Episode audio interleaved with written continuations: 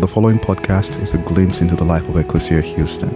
We pray it is a blessing as you seek to follow Jesus, the liberating King, and live in his kingdom here on earth as it is in heaven. Have you ever had an experience with someone that that experience crystallized for you like everything about that person that you had been trying to figure out like maybe there are people in your life that they do some things and they say some things that you're really not sure about and it's only later, maybe after you've known them for a good while, that it all becomes really clear. So I had this roommate in college, and he was very different from the rest of us who lived in these two houses. Like, for one, he was super concerned about his grades, and the rest of us weren't.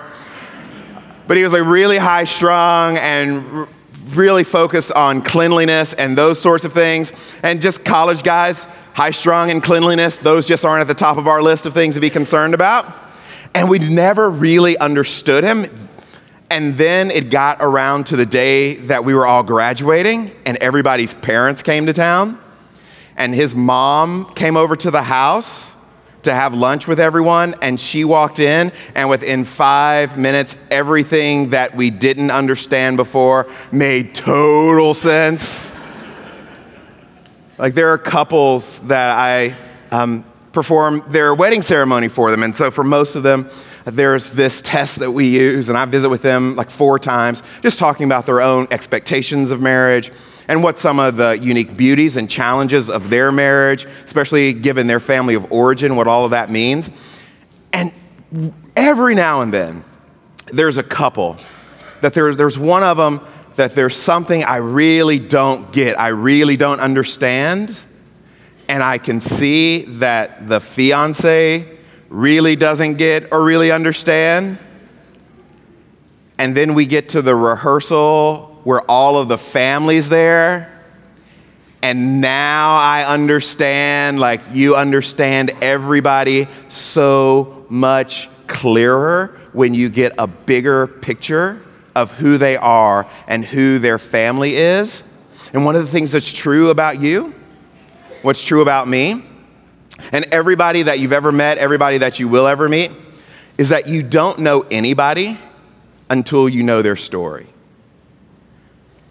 That what we usually share with one another is kind of the press release that our PR department sends out and it's usually about the good stuff about us. Every now and then we'll share some, something negative or something hurtful, but it's kind of like filling out a profile on some website someplace where you don't think the truth about you is really going to get anybody to swipe left or swipe right or whatever it is that they do. So you just kind of give them the particulars. But what happens is that you live life kind of letting your PR department lead and no one really knows you, and you don't really know anyone else? Because to know someone requires that you know their story and that they know your story. And so today is the second Sunday of Advent. And Advent is the beginning of the Christian year. And it's where, for thousands of years, followers of Jesus have rededicated their lives to following Jesus and started again. And the way that we start again by doing that is hearing the story of Jesus, celebrating the coming of Jesus into the world. Actually, the word Advent means coming. And one of the weird circumstances of our contemporary moment in the world is that there are incredibly more and more people who, in the public sphere, are talking about Jesus and using the name of Jesus who don't seem to actually know Jesus. And they know some facts about Jesus. Like they can tell you about the birth, usually, and about the death, and anything that happens in between the birth and death, they're not all of that fired up about. They're not all that interested in. They just need Jesus to die so that when they die, they don't um, go to hell for eternity. It's what Dallas Willard called. Dallas Willard called those people vampire Christians who want Jesus for his blood and nothing else. But what you miss is that if you don't know the story of Jesus, then you actually risk missing Jesus. Why does he say what he says, teach what he teaches? Why does Jesus spend time with the people he spends time with? Why does Jesus say, there are some things that are more important than other things, even when those are all good things? Why does Jesus think that some things are weightier than other things? And so I thought, since this is Advent, that it might be helpful to spend some time hearing the story of Jesus. So, when you open up your New Testament, the first book you get to is Matthew. And Matthew, like several gospel writers, begins by telling this story that we celebrate this time of year. It's the coming of Jesus into the world. But Matthew does it in what seems like to the naked eye would be the most boring way possible. Matthew doesn't do it the way that you or I would do it. Like if a friend pulled you aside and they said, Hey, could you tell me a little bit about the birth of Jesus? You would probably say something that sounds like the nativity set at your home looks like. It would have shepherds, it would have a stable, it would have angels and wise men and a baby in a hay. But that's not how Matthew tells a story. Matthew starts his story with just a list of names, a genealogy. Like Matthew, I guess Matthew figured that he was going to be the original 23andMe and take you all the way back with a list of names. And I would bet for most of us, when we have read our New Testament, when we have read the Gospels, we look at Matthew 1, we open it up, and we just see all of those names, and we say, I should just skip this and get to the good stuff. But here's how Matthew starts he says, This is the family history, the genealogy of Jesus, the anointed, the coming king. You will see in this history that Jesus is descended from King David and that he is also descended from Abraham. Abraham was the father of Isaac, Isaac was the father of Jacob. Jacob was the father of Judah and Judah's brothers. Judah, the father of Perez and Perez, Perez and Zerah, and Perez and Zerah's mother was Tamar. Perez was the father of Hezron, Hezron was the father of Ram. Ram was the father of Amminadab. Amminadab was the father of Nahshon. Nahshon was the father of Salmon. Salmon was the father of Boaz. And Boaz's mother was Rahab.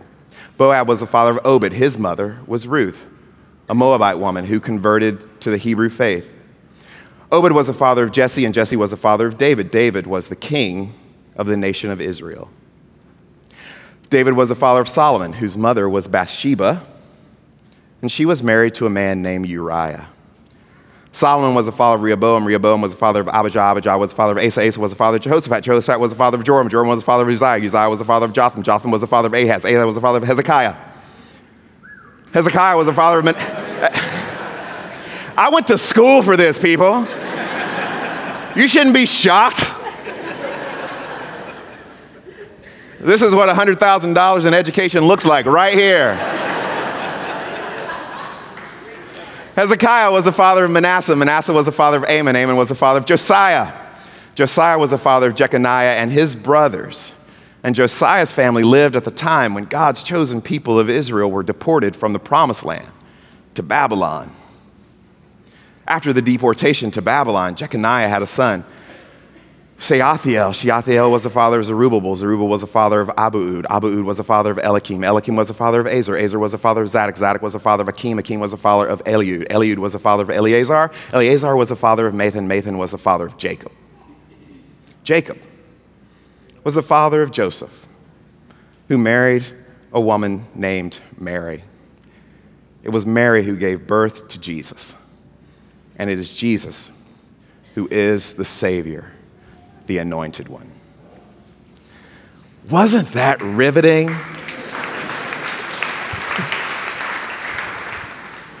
Hey, if you practiced, you could do it. Who starts a story this way? Just with a list of names? Names that are hard to pronounce sometimes. And surely there are some names as you're reading Matthew 1 that jump out of the page to you. You recognize those names, people like Solomon and Jacob, Rehoboam, maybe even and Boaz. But if you're living in the ancient world, this is really important, especially if you were a Jew. Because if you were a Jew, one of the things that you wanted to prove to everybody else is that you really were a Jew. And so you had to show this unbroken line all the way back to Abraham. And if you wanted to be a priest, you had to show an unbroken line all the way back to Aaron, Moses' brother. And if you wanted to have a claim to the throne, if you wanted to say that you were royalty, you needed to show an unbroken line all the way back to David. And one of the things that Matthew's trying to say is that Jesus is king. Long before Kanye got around to it. But Matthew does some weird stuff. Matthew does something that no one else would have done in the ancient world? Matthew lists five women Tamar, Rahab, Ruth, Bathsheba, who was married to Uriah, and Mary. And the reason no one would have done that is if you wanted to establish credibility, you wouldn't list the name of women. Women couldn't testify in court. Women couldn't own property. As a matter of fact, in the ancient world, if you were a woman, for most of your life, you were either the property of your father and then later the property of your husband. In one of the ancient forms of Jewish prayer, Jewish men would pray to God and they would thank God, thank God that they were not born a Gentile, a slave, or a woman. But Matthew lists five women, five women in the line of Jesus who all had children under very suspicious circumstances. And the first that Matthew mentions is a woman named Tamar. And Tamar's story, as you can find in Genesis 38, actually doesn't begin with Tamar. It begins with her father in law, a man named Judah. Judah leaves his home and he goes off to a foreign land and he finds a woman there, a foreign woman there, and the two of them marry and they have their first son, a son named Ur. And then, after a few years, she gives birth to a second son, Onan. And then, several years later, a third son. And so, when Ur gets to be about marrying age, Judah goes on a trip and he finds Tamar. And he marries Tamar to his oldest son, Ur. And Genesis says, that Ur was particularly, especially wicked. And so he dies. Well, then Judah decides okay, Tamar, you will marry my second son, Onan, and he will give you a child. But Onan doesn't want to go through on the deal. And I want to be clear about this, but I want to be careful about this. Onan isn't disinterested in being married to Tamar, he's disinterested in fathering children with Tamar. And he is using her, but not delivering on what this arrangement is supposed to be. And so Onan dies. And Judah says, Okay, Tamar, here's what we're going to do. Um, my last son, he's too young to get married. So keep on your widow's clothes. Go back to your father's house. And when he's old enough, you can get married. But time just keeps ticking and ticking and ticking and ticking, and the years keep passing. And Judah's not come through on the deal. And in between that time, Judah suffers a loss himself. His wife dies. And after his period of mourning, he and his business manager go on a little trip to a town called Timnah. Well, Tamar hears about this trip, so what she decides to do is to take off all of her widow's clothes, put on different clothes, and a veil. And when she gets to Timnah, she meets Judah, and Judah thinks, because she's wearing this veil, that she's a prostitute. And Judah decides, hey, um, how about you and I go do prostitute stuff together? And Tamar says, What do I get? And Judah says, A goat, which apparently was the going rate. and Tamar says, It doesn't look like you've got a goat with you. He says, I don't, but when I get back home, I'll send you a goat. Tamar's not down for that arrangement.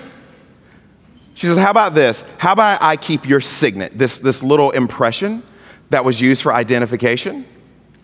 How about I keep your signet and your staff, your walking staff? Judah says, Deal. And so they go do their stuff, and Tamar goes back home, Judah goes back home. Then he sends his business associate, says, Hey, I need you to take this goat back where we just came from and give it to this woman that I owe it to. But when he gets to the city, he starts looking around and he can't find her. He goes to the elders of the city and he says, um, I'm looking for the temple prostitute because I owe her this goat, which sounds like it would be a really fascinating conversation to overhear. and they say, What are you talking about? We don't have a temple prostitute. We've never had a temple prostitute. And so he looks around the city and he can't find anyone. And so he takes his goat and he heads back home. And he gets home and he tells Judah, he says, I went and I looked and I couldn't find her. Well, Judah figures, hey, I tried. I did my part. I did the best that I could. She's not there. What else can I do? And it's not long after that that Judah gets word. Said, Judah, your daughter in law, Tamar, has been promiscuous. And the reason we know that she's been promiscuous is because she's pregnant. And Judah's not having that. So he sends his guys, he says, I want you to go and find Tamar. Tell her that she has been unrighteous. Bring her out and have her burned. And so they do. They load up, they travel to go find Tamar. They do. They say, You've been unrighteous. We're going to have you burned. And Tamar says, Not so fast. Because the man who made me pregnant, these things belong to him. And they go home, tell Judah. And he says, Okay, Go find Tamar, bring her back here, and she will live with us forever because she has behaved more righteous than I. I love that story. And not just because that's one of the few stories that keeps junior high boys interested in the Bible.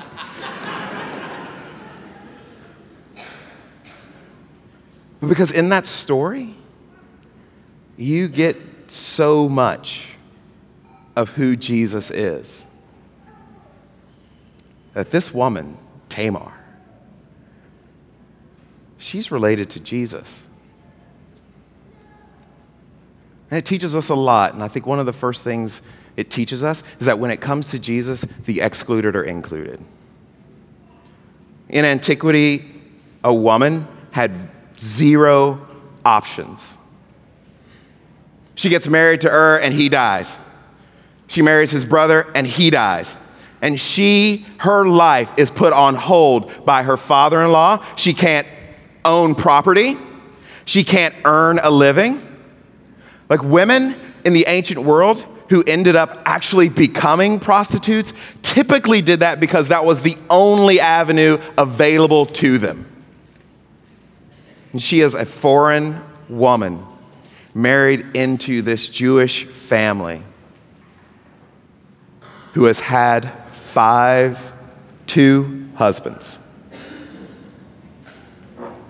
And in that story, you hear the echoes of Jesus meeting a Samaritan woman at a well who is a foreign woman who has had five husbands.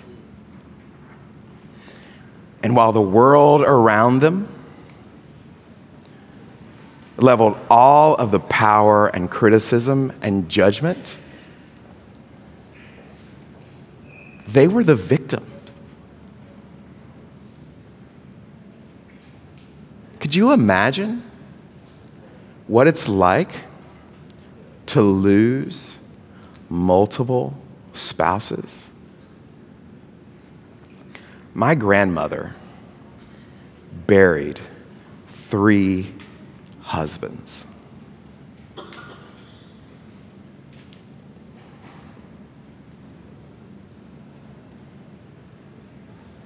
To be left alone in the world over and over and over.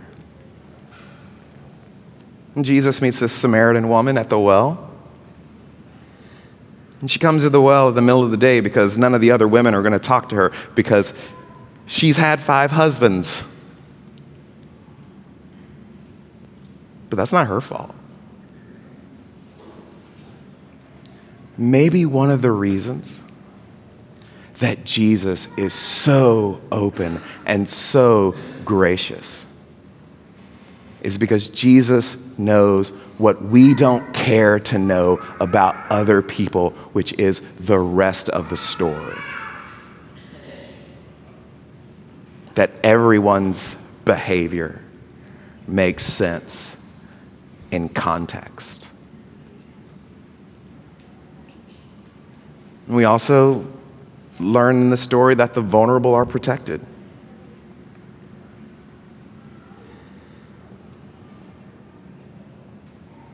Tamar gets married and her husband dies.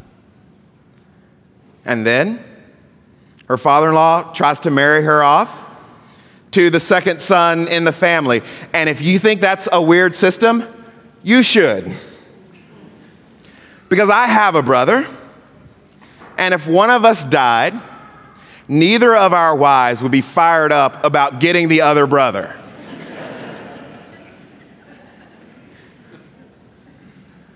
but this is the way in the ancient world that you had to protect the vulnerable. In Deuteronomy 25, explains it this way. It says, when two brothers are living together, sharing family property that hasn't been divided, if one of them dies, leaving a widow without sons, his widow must not be married to a man outside the family. The brother should marry his sister in law and try to have children with her in his brother's name. Moses said, Her firstborn son will be named after the brother who died, so that the first husband's name will not disappear from Israel, and that son will, deceive, will receive his share of the family inheritance.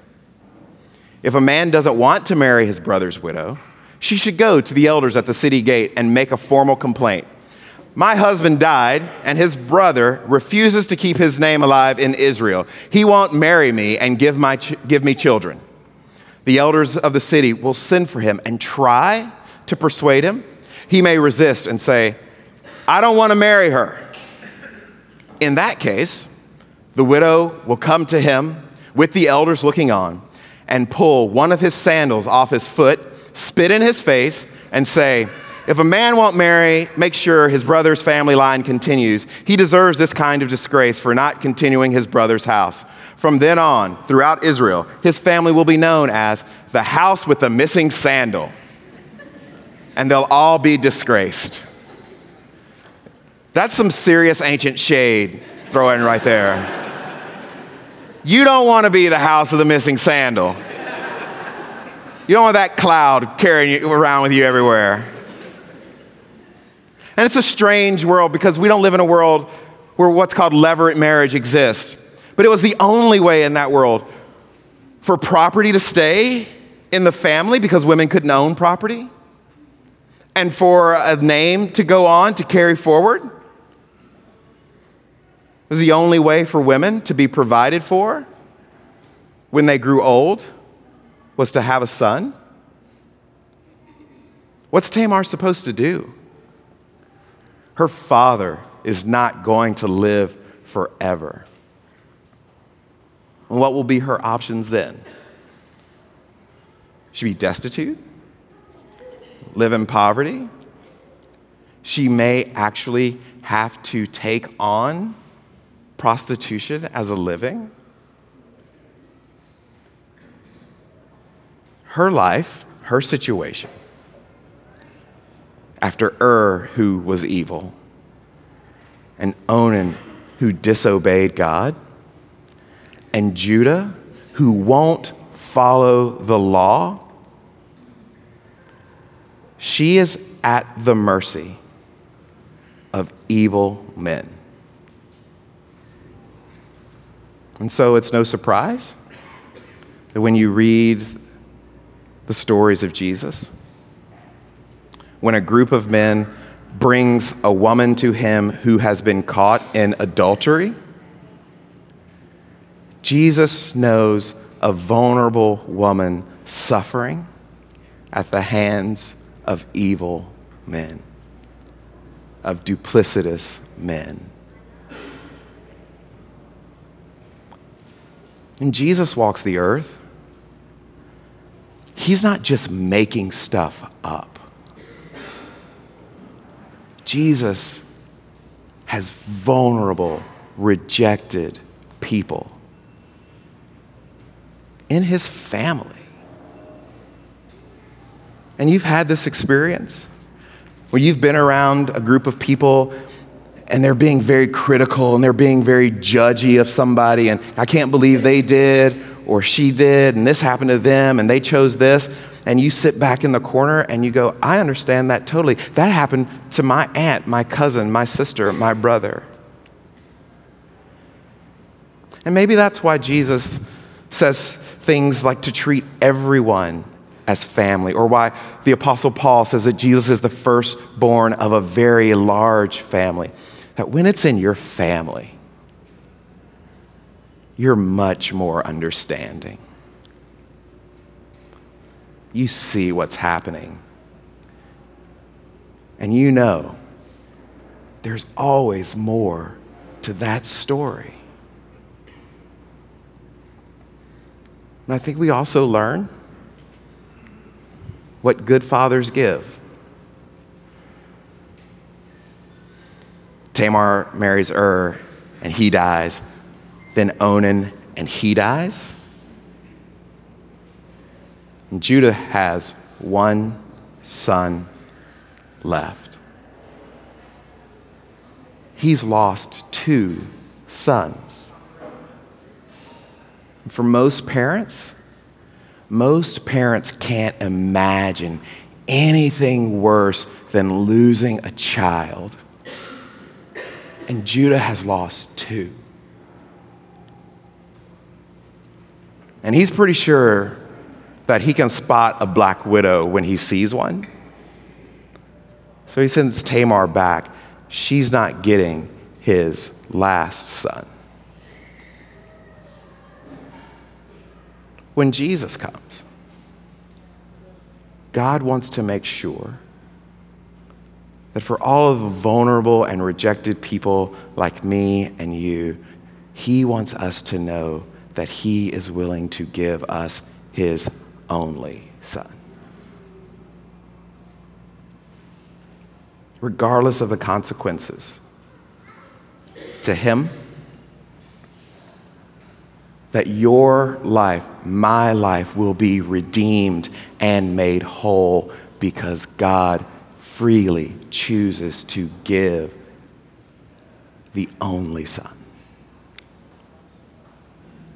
And in Tamar, we see the gospel story in one woman's story that Jesus is the Son who is freely given even given over to death.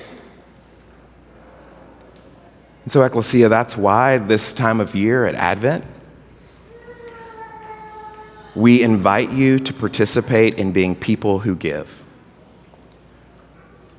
Who fundamentally see this time of year not just as an opportunity to exchange gifts, but to give gifts. So, in a few moments, as we celebrate communion together, and we'll have our baskets out for our Advent conspiracy offering, which goes to drill clean water wells all around the globe. And it's part of what we do to be God's people on earth who give to the world as God has given to us because we have been redeemed through God's gift. And so, the invitation for you during this crazy, busy, expensive season of the year is to be the kind of person who is shaped by giving, the kind of giving that sent Jesus to the cross.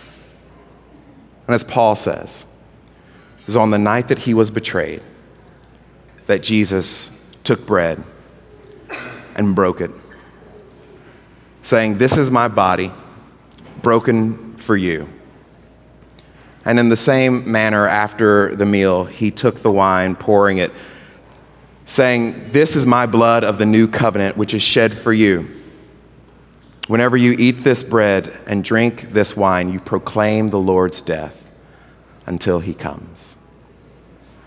We are a people shaped by giving, and may we always be people who give. Thank you for listening to our podcast. If you would like more information, please visit our website at www.ecclesiahouston.org.